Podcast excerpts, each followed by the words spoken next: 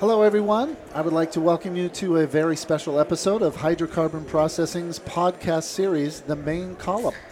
We are live here at the AFPM Summit in San Antonio, Texas, and we have two very special guests joining us today, and we appreciate uh, you being here. Lara Swett from AFPM and Willis Jernigan from Koch Industries. So, thank you guys for being with us. We appreciate it. Thanks for having us. Great.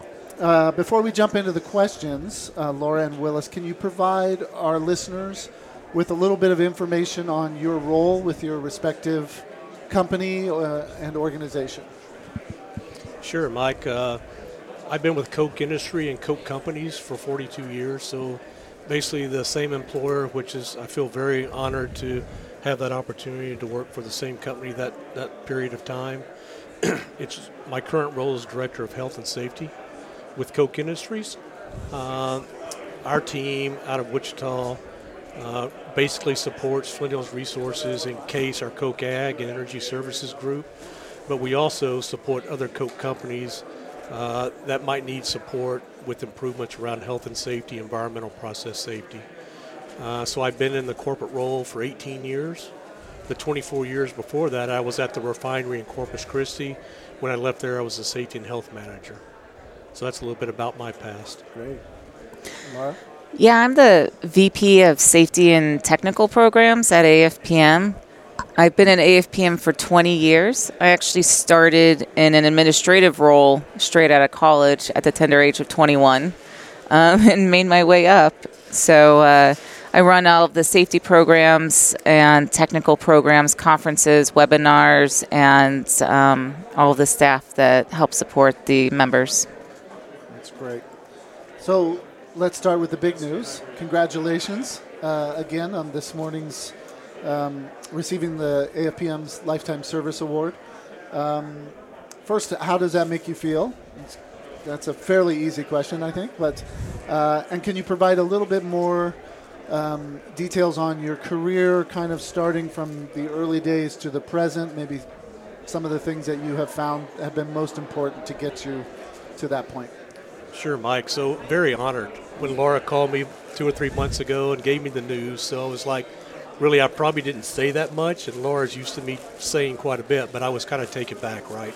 So I was very honored, and and I think it's it's not only me but the AFPM organization and what it allows us to do in, from a collaboration standpoint and to work together to share knowledge and good practices that each one of us have that can help improve our industry, and that's been proven over time. If you look at where we are just from a traditional OSHA recordable rate, our industry is one of the safest in the country when you look at the BLS rates. And so for me, being part of this organization, I've been part of it since 1995. And uh, I, I, joined the committee when I was in Corpus as just a safety specialist, basically. But I, it was the Fire and Accident Prevention Committee back then and it was really a good chance for us to learn from our, our industry peers around events and how we can improve. And then over time, it matured into the Safety and Health Committee in 2006. And that really gave us a focus and a change around we're not having the accidents that we've had in the previous years, but how can we be proactive to continue to grow? And so that's really been our focus since 2006 from the committee and then that's led to, I think, around 2010, 2011, with the AFPM Advancing Process Safety Initiative that we've done in uh, coalition with API, which has continued that effort. And to me, really being able to seek knowledge outside of Koch Industries and the Koch companies and, and share our good practices, but also pick up good practices from others and bring those back to figure out how they can work within our organization has been very beneficial. And that's what makes makes this exciting to be part of this association. Is you know we have over 1,400 people here today, and I know it's a very diverse capability of folks, but there's a lot of knowledge here, and that's what we see on the Safety and Health Committee. A lot of knowledge different size companies that can really we can work together to share our good practices to improve our performance. Yeah, that's great. What about your own career? When you started, when you first started out, what was it that kind of drew you into this industry? Yeah, so I mean, it's it's pretty personal, right? So when I started uh, with the company, I was in the reliability maintenance group, and unfortunately, in 1991, my uncle was killed in an industry incident. And that really changed my process around what can I do to ensure that doesn't happen again or try not to make that happen again. and so there was an opportunity to join the safety group at the Corpus refinery that which has led to where I am today. And so that I kind of maybe found my calling. It took me a while. You know, people say, "What do you want to do when you grow up?" Well, I'm not sure I wanted to be a safety guy, but that's where I am today. And I think uh, it's really allowed me to interact and give a better life to people not only at our facilities, with a lot of help, of course. I don't drive it by myself, but that's really how my career started in safety back in '91. Yeah, I'll just jump in real quick Please. though, and you know, Willis hasn't done it for his company either. He's been on all these committees and been a leader, and has really shared a lot of what he does and helped a lot of these smaller companies with fewer resources. And that's really been the value of having Willis on these committees is that he is he's he's a leader and he's willing to share and he's humble about it too. You know, there's there's not one company that won't, you know, feel comfortable to go to him and ask, you know, hey, what do you do here? And he will always share. I think the industry now is so reliant on, on people with a lot of experience like you to kind of pass that along to not only, like you said, the smaller companies, but younger younger people as well that are coming up. Yeah, I appreciate that, Lara. We've, we've built a pretty good network of what I call phone a friend, mm-hmm. really within the AFPM organization. And we have a lot of good relationships outside of our committee meetings. So there's people I've built relationships with. I have no problem picking up the phone, calling their personal cell phone. We talk, we chat. How are you dealing with this? So there's a lot of things that go on behind the scene, and that's reciprocal. And I think that's what makes this trade association so key in improving the performance are those relationships. Because there's it's just not me. I mean i feel honored to receive this award today and we talked a little bit about that. But everyone on that committee has a part in that award because they believe in sharing knowledge reaching out and seeking the best knowledge which which is integral in our business. Let me t- uh, shift gears here for a second and move to talk a little bit about advanced process safety, uh, APS. Why why did AFPM start APS, and what's AFPM's role? So advancing process safety started. uh, It was it uh, um, tw- 2009, 2010. About We're just going to make up numbers at this point. um, but it's about I don't 13, 14 years old, and there was a lot of there was a lot f- fewer incidents, but there was several high profile incidents still in the industry. And uh, most notably, it was you know Tesoro, Macondo had that that spring was um, had several really high profile events. And it wasn't just in refinery, there was a mining event too, but there was a lot of scrutiny around safety in industry. And um, the senior executives from A- AFPM got together and they're like, hey, we're working process safety really hard within our, our own companies, but we're siloed. Like, is there an opportunity for a trade association to help us improve together? So, you know, it's the Exxon Mobil's and the Flint Hills and the Ergons all working collectively with the common goal of improving process safety across the entire industry versus a company because one incident would, you know, um, hurt everybody uh, from the public perspective. So uh, we got together, and there was probably you know ten executives in the room, and they said, "Yeah, this is the most important thing we can do. Like our license to operate is based on how we operate, and we owe it to our people and our communities to operate the safest way possible." So that's how it started. It was the commitment from the executive leadership, and then we got you know a lot of the safety managers together and a lot of companies, and we said, "Okay." if you got rid of legal, you got rid of all these barriers we've had over these years of sharing and sharing broadly, what would you do? And and that's how advancing process safety start. And it's funny, Willis could probably say more about this, but we spent the whole year not telling legal what we're doing because we knew they would stop. and uh, so we get to a point where like, okay, this is what we want to do. We want to do practice share, event sharing, hazard identification, site assessments, and we had we got all the legal folks together and said this is what we're trying to do. We're trying to reduce process safety across the industry. We want to share knowledge with each other to help each other out. And uh, this one lawyer was not saying no, I'm saying hell no. And you go back to the executive group and you're like, yeah, this one didn't really like this. And the guy stands up, he's like, was that my lawyer? And I was like, yeah. He's like, because I got a lot more. And so, like, the edict was don't tell me no, tell me how we're going to do it.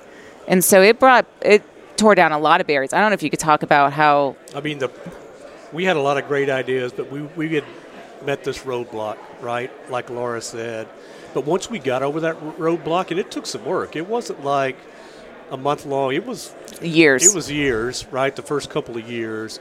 But we were able to figure out how we could share good practices, and we call them practice sharing documents. So, how we can generically write those up, and it's not maybe pointed at one company, but it's a compilation of a good practice a company does that others can benefit from.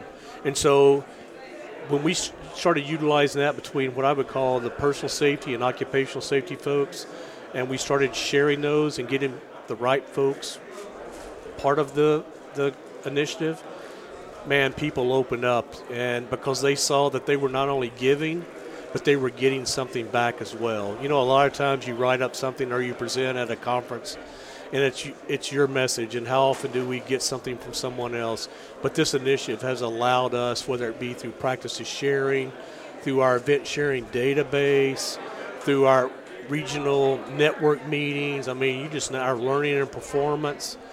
Uh, people see it goes both ways, so they're not only giving, but they're getting something out of it as well.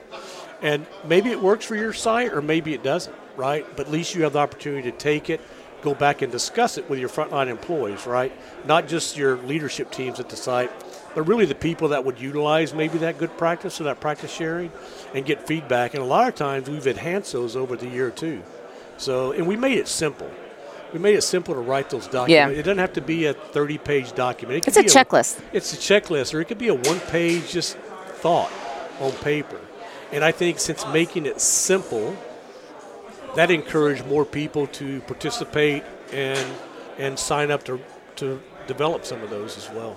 And since we started advancing process safety, I mean, we've seen a 50% decrease in uh, process safety events across the United States. And I can't say it's all attributed to advancing process safety, but I think it definitely accelerated it. Um, and and we're continuously improving. It's not we're not doing standards, but so we just did a deep dive this past year and identified where our priorities are moving forward. So we've got you know a new set of priorities that we're working and developing different projects on. So you break down those uh, silos and you've you've got this great uh, sharing and collaboration, and, and that helps the expansion to occupational safety and regional networks and fostering that? Well, it was so successful on the process safety side, and you know the safety committee is like, well, we're still seeing you know occupational incidents as well. Why don't we take this model and apply it more broadly to occupational as well? And then why don't you talk about a little bit what we've done there? yeah, so we've uh, we've taken that same concept, like Lara said, and we've worked hard with uh, with our leadership, right, through the different AFPM uh, companies, to take that same model to, to get frontline practitioners together from the regions to share that same knowledge. And we have chair and vice chairs, just like they do on the process safety side. Those people lead the effort. We have small charters, but it's really a chance for the frontline practitioners to get together from large sites, small sites, and share knowledge. And I think learning from different events, right, where we can share and, and where we've been able to implement programs that have worked for us, especially the one I think about the, the real cool energy control ideas that one of our past chair uh, people, Dean Manatas from P66, was a big, he was a big leader around, champion around that. Is uh, we got some great ideas and we shared those, and that encouraged others to share those cool ideas when it comes to isolating energy sources. And another big outtake of the regional networks from the committee, I think, is our expansion around our safety matrix classification. Mm-hmm. So, not just focusing on, you know, we don't want anyone to get hurt at our sites, right? But there's different severities of injuries or illnesses. And, and we care about those one stitch, those trips, you know, where people might twist their knee. But we've really learned as an organization over the year to think about those potential events that could have serious injury or fatality associated with those and how we can learn from classifying those and sharing knowledge around those. And I think it's been proven, especially with Dean and P66, and it, and the rest of us are kind of lagging behind a little bit, but we're getting there because we've been using the matrix now voluntarily for about five years. Five years. Yeah, it improves overall safety from the t- traditional total recordable incident rate that OSHA looks at. So I think that's been very beneficial for us, and that was a collaborative effort, right? Of a lot of one person bringing an idea, but people understanding the importance of how that can make a change in our industry. And that's really the, the value of all these committees, and especially the safety committee, is that they can be innovative, they can be flexible, and they've got really good ideas. And then because AFPM has such a broad membership, it can be adopted across the industry. And it, it's really changing how people look at their incident data. Yeah. And it's changing the way people think, right? So just really around, it's really been beneficial in our company we don't really focus on total recordable incident rate. We focus on serious injuries in our company. Not that we don't care about those. We work through those and we understand why they happen. But we can usually recover from those type of event, right? It's hard to recover from a serious injury or even a fatality because our frontline people are our most precious asset, and it's hard to replace that. So. Let's shift gears a little bit here, and uh, can you tell me a little bit more about immersive learning? So this is an extension of what we've been doing. You know, over the years, we've broken down those barriers. We've looked at the data. We've identified opportunities for improvement. This latest time around is kind of looking about like, okay, how do we get the right information to the right people the right time? So, like, really getting deeper into the site to the frontline employees and like love the process safety guys, but there's a lot of writing and details and documents, and that's not going to resonate well with the frontline employee.